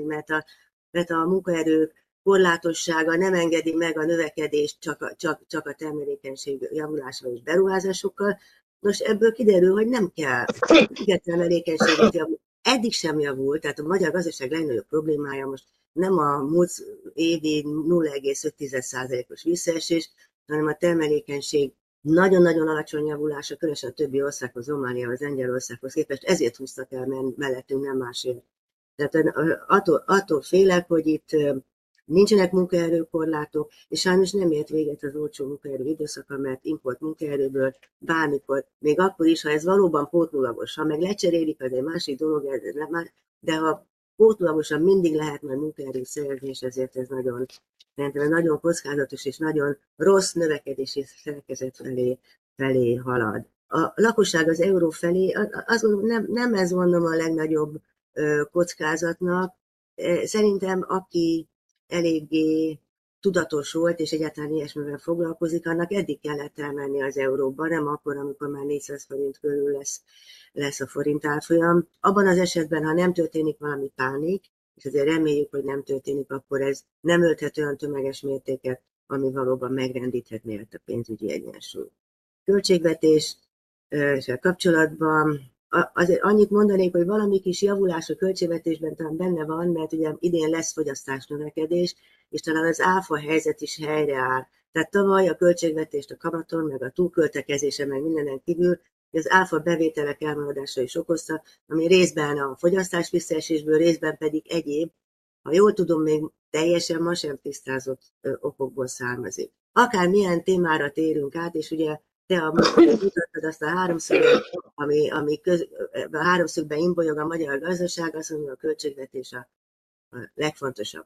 Ez fogja meghatározni az inflációt, amit az elején mondtunk, milyen adóemelésekhez vagy támogatás megvonáshoz fog nyúlni ahhoz, hogy a helyzetét stabilizálja, illetve milyen pénzügyi helyzetet fog mindez okozni, és milyen hatással lesz a növekedésre az, hogy a költségvetés kiadásait, noha nagyon szeretné, de nem fogja tudni úgy növelni, ahogy szeretné, tehát ezt a növekedést is meg fogja határozni. Köszönjük szépen, Gergely, nem ismétlem el a kérdéseket, pénzügyi stabilitási kockázatok, költségvetés, forint árfolyam, látsz-e valamit, ami miatt aggódnunk kellene az ilyen halvány rózsaszín képpel kapcsolatban, amit fölrajzolódik 24-re. Na, a költségvetéssel kezdem. Ugye egy dolog kimaradt, tehát tavaly nagyon sokat költött rezsivédelemre a költségvetés, ugye az idei tehát hogy idén ez jelentősen csökkent, tehát igazából ez az egyik olyan tényező, ami miatt a költségvetés egyenleg javul, tehát ezen kívül a beruházásokat azt tudatosan visszafogta a kormányzat, ez is egy komoly tényező, és a működési költségeknél is mi azért feltételezünk némi fegyelmet, de alapvetően a rezsitámogatásnak ahhoz kapcsolódó kiadások, ez az, ami jelentősen csökkent, tehát ez az, ami miatt mi azt gondoljuk, hogy további lépések nélkül mondjuk valahol ilyen 4,5-5% körül lehet a hiány, és mi most nem számolunk ezzel kapcsolatban további kiigazítással, ugye, hát a jövő évi hiány lesz az, ami ilyen LDP szempontból fontos. Hát az egy nagy kérdés, hogy ott a választás megelőző évben a kormányzat fog-e foglalkozni ezzel. Azt gondolom egyébként, hogy ezt a 4,5-5% körüli hiányt ezen valószínűleg a piac átnéz. Nagyon sokan választanak az idén, tehát azt gondolom, hogy ezzel nem, tehát ez önmagában nem kicsi az esély annak, hogy ez feszültséget okozzon. A háztartások tehát és a forintra annyit szeretnék mondani, hogy azt gondolom, hogy az, hogy a jegybank egész másról viszonyul a forinthoz, ugye megjelent egy összefoglaló a közelmúltban arról, hogy a pass-through az erősödött, megjelent, tehát előtérbe került a kiszámítható ütemes kamatvágás, és az, hogy a jegybank azért nagyon érzékeny külső kockázatokra, és szerintem arról szól, hogy alapvetően ugye a hazai, tehát a 2022-es év az olyan szempontból egy fordulatot hozott, hogyha valaki végig gondolja az elmúlt 20 évet, akkor a háztartásoknál alapvetően az volt a szabály, hogy a magyar háztartás jellemzően magyar fizetőeszközben takarított meg. És hogy nagyon rövid olyan időszakok voltak, amikor azt láttuk, hogy a háztartások megindultak mondjuk eurót vásárolni, tehát ilyen volt a 2009 tavasz, hasonlót láttunk a végtörlesztésnél, tehát hogy igazából nem volt, és ezek ilyen egy pár hétig tartott. Ugye most 2022-ben, tehát amikor tehát kitört a háború, emelkedtek a gázárak, gyengült a forint, igazából azt láthattuk, hogy volt egy 6-4 éves folyamat, amikor a háztartások folyamatosan jelentős összegben csoportosítottak át forintból euróba. Ugye igazából, hát itt volt olyan 4 év, amikor több mint 1 milliárd euró értékben. Ugye ez azért az összháztartási megtakarításhoz képest nem egy magas összeg, de egy olyan devizapiacon, ahol amúgy is a havi 150 millió helyett az MBM-nek mondjuk 1,5 milliárd eurót kellett venni, a devizapiac kiszáradt, bejöttek ide a külföldi spekulánsok, szintén alapvetően a forintot sortolni, emellett ez nagyon nem hiányzott ez az összeg. Úgyhogy azt gondolom, hogy ez nyilván ad óvatosságra okot, és hát azért azt tudjuk, hogy mondjuk Kelet-Közép-Európában jellemzően mindig saját devizában takarítottak meg a háztartások, ugye a tőlünk kelet nem feltétlenül van így, délre meg egyértelműen tehát hogy a Balkánon, ahol ugye azért voltak nagyon negatív inflációs meg árfolyammal kapcsolatos tapasztalatok, ott igazából az volt a szabály, hogy amit nem költöttek el az emberek abban a hónapban, azt konvertálták euróra, tehát minden tartós megtakarítást azt euróban valósítottak meg. Tehát, hogy azért így van tehát, hogy, és ez nincs túl messze, tehát azt gondolom, hogy nyilván ez egy kockázat, nem látom azt, hogy most az elmúlt időszakban ez azért megfordult, tehát inkább visszafele áramlott a pénz euróból forintra, tehát a 23-as évben már a vég második felében már ez volt a jellemző, de nyilván tehát hogy ez, azt gondolom, hogy ez egy ilyen kis valószínűségű, de nagy kockázat, amit érdemes figyelni, és ez mondjuk indokolja azt, hogy a jegybank miért óvatos a kamattal is. Miért gondolja azt, hogy növekedési szempontból kevésbé fontos az, hogy inkább több hónapban ütemesen próbál gyorsan lemenni arra a kamatszintre, amit megfelelőnek tart, és nem egy lépésben. És akkor szerintem nagyon jól jött ki a lépés, hogyha itt a pénzügyi stabilitási kockázatokat feszegetem, hogy a végén Baksay Gergelynek adjam át a szót, hogy mindenkit meggyőzzön, hogy ő, mint a Magyar Nemzeti Bank képviselője, áll a váltán, és mindent megakadályoz, ami ezzel kapcsolatban kockázatát. Jó passzoltad át a labdát, mert azt érdemes leszögezni, hogy volt az elmúlt években Covid, recesszió, egy rendkívüli inflációs hullám, bankcsődök egyébként Amerikában és Svájcban, és mindeközben Magyarországon a pénzügyi stabilitás az mindvégig erős maradt, és meg se rezzent, és ebben az egész bankrendszernek és a Magyar Nemzeti Banknak is ugyanagy szerepe van. Ahol voltak problémák, azok a pénzügyi piacok. Az előbb Gergő célzott rá, ugye ez 2022. októberében kulminálódott, akkor a Magyar Nemzeti Bank nagyon határozottan és erős eszközökkel közbelépett, és ezeket a pénzügyi piaci feszültségeket gyorsan kezelte, és ennek látjuk is az eredményét. Az nagyon jogos, hogy az euroizáció, az euróban történő megtakarítás az egy fontos kérdés és egy erős kockázat. Ez mindenképpen hátrányos egy nemzetgazdaság számára, hogyha külföldi devizák és eszközök felé fordul akár a lakosság, akár a vállalatok. Ez szerencsére Magyarországon ugye rövid ideig tartott, és ugye a pénzügyi stabilitás és a pénzpiacok megerősítése hozzájárult ahhoz, azt hiszem, hogy ez véget érjen. A Magyar Nemzeti Bank a jövőben is természetesen amellett van, hogy Magyarországon forintban takarítsunk meg, és hogy minél inkább megérje forintban megtakarítani. A költségvetésre átérve pedig nagyon fontos, amit Gergő mondott, hogy csökkenni fognak az energiaüggyel kapcsolatos kiadások. Ezt számszerűsíteném is, legalábbis nagyságrendileg. Ezt körülbelül mi úgy számoltuk, hogy a GDP 2%-ával csökkenhet ebben az évben a tavalyihoz képest, ami önmagában lehetővé tesz egy nagyobb lépést a kisebb hiány felé. A Költségvetési Tanácson keresztül is a Magyar Nemzeti Bank többször jelezte, hogy a pénzügyi egyensúlyok minél gyorsabb helyreállítása az segítené egyébként a dezinflációt is, és a gazdasági növekedés minél gyorsabb helyreállását is. Úgyhogy továbbra is fel lehet tartani ezt az álláspontot, hogy a költségvetési hiány fokozatos csökkentése és az államadósság ráta csökkenő pályán tartása egyaránt hozzájárulna ahhoz, hogy Magyarország mind a befektetők szemében egyre vonzóbbá váljon, és hogy ezen keresztül például a elvárt hozamok, tehát a kockázati felállás csökkenjen, az csökkentheti a kamatokat, és mindez végső soron a pénzügyi piacoknak és a teljes nemzetgazdaságnak kedvező lesz. Ugye a tavalyi éves adatok még nem állnak rendelkezésre, de mi is úgy becsüljük, és a pénzügyminisztérium is azt közölte, hogy mint az államadósságráta, mind a hiány az csökkenhetett az előző évhez képest. Szép végszó lenne, de közben rájöttem, hogy Zsoltnak nem adtam meg ugyanebben a témában a szót, úgyhogy ő fogja lezárni és megnyugtatni mindenkit azzal kapcsolatban, hogy milyen jól is állunk a pénzügyi stabilitás tekintetében, egy parancsolj Zsolt. Jó, gyorsan akkor ledarálom. Tehát, hogy a költségvetés. Itt igazából szerintem két korlát van, az egyik az EU szabályok, és a másik a régió. És egyébként az ezt lehet látni, hogy a korábbi kormányzati kommunikáció, ami nagyjából úgy szólt, hát ugye még korábban az is felmerült esetleg nullás költségvetés, de aztán az nem, és akkor utána pedig az lett a policy, hogy azért a Maastrichti hiányt, a 3%-ot azt tartsuk be. Most már nem is ez van, hanem inkább az, hogy fokozatosan csökkenő hiány. Na most az a jó hír a kormányzat számára, illetve talán így a gazdasági növekedés számára is, hogy az EU fejlemények olyan szempontból kedvezőek, hogy most egy olyan irányba mozdul el a diskurzus az EU-s szabályok kapcsán, hogy a kamatkiadásokat kedvezőbben ítéljük meg, tehát hogy valójában az elsődleges egyenlegre koncentráljunk, és egyébként e tekintetben a mi előrejelzésünk szerint a magyar elsődleges egyenleg az egyáltalán nem lesz negatív irányba kilógó, de természetesen ez most jelenleg azért van, mert nagyon nagy az adósság teher, de ez eset a későbbiekben más megítélés alá.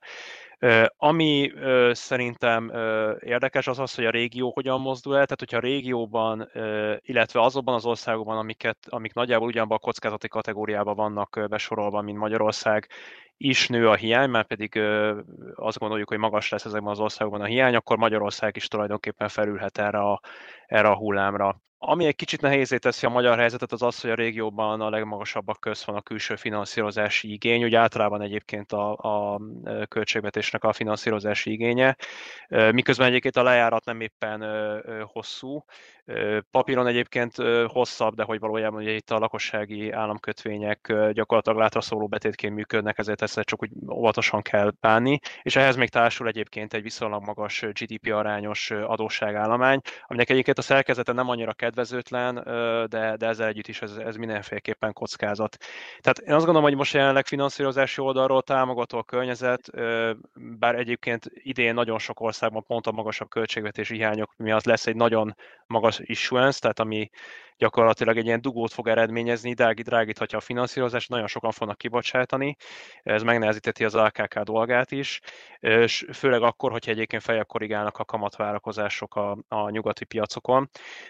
De ami talán a leginkább égető kérdés a költségvetés kapcsán, hogy akkor most mennyi is az annyi, ugyanis azt látták, és egyébként ezt nem én mondom, hanem befektetők, hitelminősítők, hogy amit bemond a kormányzat hiánycélra, az gyakorlatilag utána így gyorsan felülíródik, gyorsan vagy lassan, de hogy minden esetre felülíródik valamikor, és ezzel nem igazán tudják orientálni a piacokat. Ami egészen addig, ameddig magas kamaterőnyünk van, ez azért még mindig viszonylag magas, ez a carry, addig ez nem annyira érdekli a befektetőket, de onnantól kezdve, hogy ez szűkül, és előre tekintve azért szűkülni fog, ez egyre jobban fogja őket érdekelni, amellett természetesen, hogy egyébként mekkora a gazdasági növekedés. Igazából, igen, akkor átérek meg gyorsan a forintra. Mi gyengülő pályára számítunk, azt mondtam, azt sem tartjuk kizártnak, hogy 400 felé lesz valahol évvégén az árfolyam, itt főleg az évvége felé lehet egy gyorsulás, ugye a kamatelőny csökkenésével összhangban. Itt azt gondolom, hogy több tényező is a leértékelődés irányában mutat, kezdve azzal, hogy ugye itt az elmúlt időszakban volt egy elég erős reálfelértékelődés, tehát növekedtek az árak, miközben erősödött a forint, ennek azért előbb-utóbb helyre kellene billennie. Magyarország inflációja azért magasabb lesz, mint az eurózónáé, vannak a feltörekvő piacokkal kapcsolatban azért hozamrealizálási szándékok is. Az EU-s pénzek körüli bizonytalanság, erről keveset beszéltünk, ez egyébként kétirányú kockázat, már alakulhat ez jól is, és akkor az erősíti a forintot, de azért még mindig az a legfontosabb kérdés, amit megkérdeznek a magyar papírokat vevő befektetők, hogy akkor tulajdonképpen most hányadán is áll a magyar kormány az EU-val. És egyébként ugye általánosában van egy nagyon komoly érzékenység a forint árfolyamában. Erre nagyon jó példa volt, amikor Lengyelországban leesett egy orosz vagy ukrán, ki tudja milyen bomba, nem a lengyel zlotyizát szállt el, hanem ugye a magyar forint. Tehát ebből látszik, hogy egyébként nagyon érzékeny a nemzetközi hangulata a forintnak minden egyes aspektusára, a gazdaságpolitikai aspektusára meg különösen. És igen, tehát a forint eszközök iránti bizalom, én azt gondolom, hogy tehát nagyon látványos volt az, ahogy elkezdtek a lakosságnál megtakarítani euróba. Még egy ilyen soft indikátort hoznék ide, hogy az Euróbarométer rendszeresen készíti az euró, mint megítéléset, hogy hogyan ítélik meg az még eurót nem használó országoknak az állampolgárai, és Magyarországon torony magas a támogatottsága, tehát hogy még a többi országhoz képest is egyébként növekedni is tudott 2023-ban. Az más kérdés, hogy hogyan ítéli meg a lakosság, hogy egyébként be tudnánk-e vezetni, ez egy másik kérdés, de hogy valójában igen, ez valóban nem megbecsülhető, hogy mennyire fog a forintra gyengülő hatást adni, de az biztos, hogy egyébként egyetértve az előttem szólókkal, ez egy nagyon érdekes kérdés. Ez főleg akkor, hogyha egyébként a forint egy ilyen gyorsabban gyengülő pályára áll, amire úgy összességében azért nem számítunk. Köszönöm szépen én is, és hát időnk az már, szinte már túl is mentünk, úgyhogy én nem is próbálnám meg még egyszer összefoglalni az elhangzottakat. Szerintem volt egy pár ilyen zanzás összefoglaló értékelés már, úgyhogy mindenkinek köszönöm szépen a figyelmet, és megkérem Halmai Péter professzorat, a MKT szakosztály elnökét, hogy zárja le az eseményt. Tisztelt kollégák, azt gondolom, hogy ismét eredményesen folytatódott ennek a szakosztálynak az előrejelzői fórum rendezvénysorozata, ismét a szakma kiváló képviselői folytathattak igazán érdemi eszmecserét a panelvita keretében. Nagyon érdekes, hogy számos megvitatott kérdés tekintetében viszonylag szűk intervallumban mozognak a vélemények és a megközelítések, ami egyáltalán nem nevezhető meglepőnek. Szeretném jelezni, hogy a következő előrejelzői fórumot elképzeléseink szerint decemberben szeretnénk megtartani, hasonlóan érdekes és rendkívül aktuális kérdésekről. Ugyanakkor a közgazdász vándorgyűlés keretében ismét elemzői fórumot kívánunk tartani, amely ugyancsak alapvető gazdaságpolitikai jelentőségű kérdésekkel, de elméleti szempontból is nagyon nagy jelentőségű kérdésekkel foglalkozna, és menet közben további olyan rendezvényekre is gondolunk, amelyek hamarosan véglegesítésre kerülnek, amelyek ugyancsak igényt tarthatnak az önök figyelmére. Tehát változatlanul tisztelettel és szeretettel látjuk önöket a gazdaságpolitikai és gazdaságelméleti szakosztály rendezvényein. Számítunk további érdeklődésükre, és ígérem, hogy mielőtt újabb vonzóan tűnő lehetőségekkel jelentkezhetünk. Befejezésül szeretném megköszönni a panel résztvevőinek a kitűnő munkáját. Köszönöm szépen, viszontlátásra, minden jót kívánok!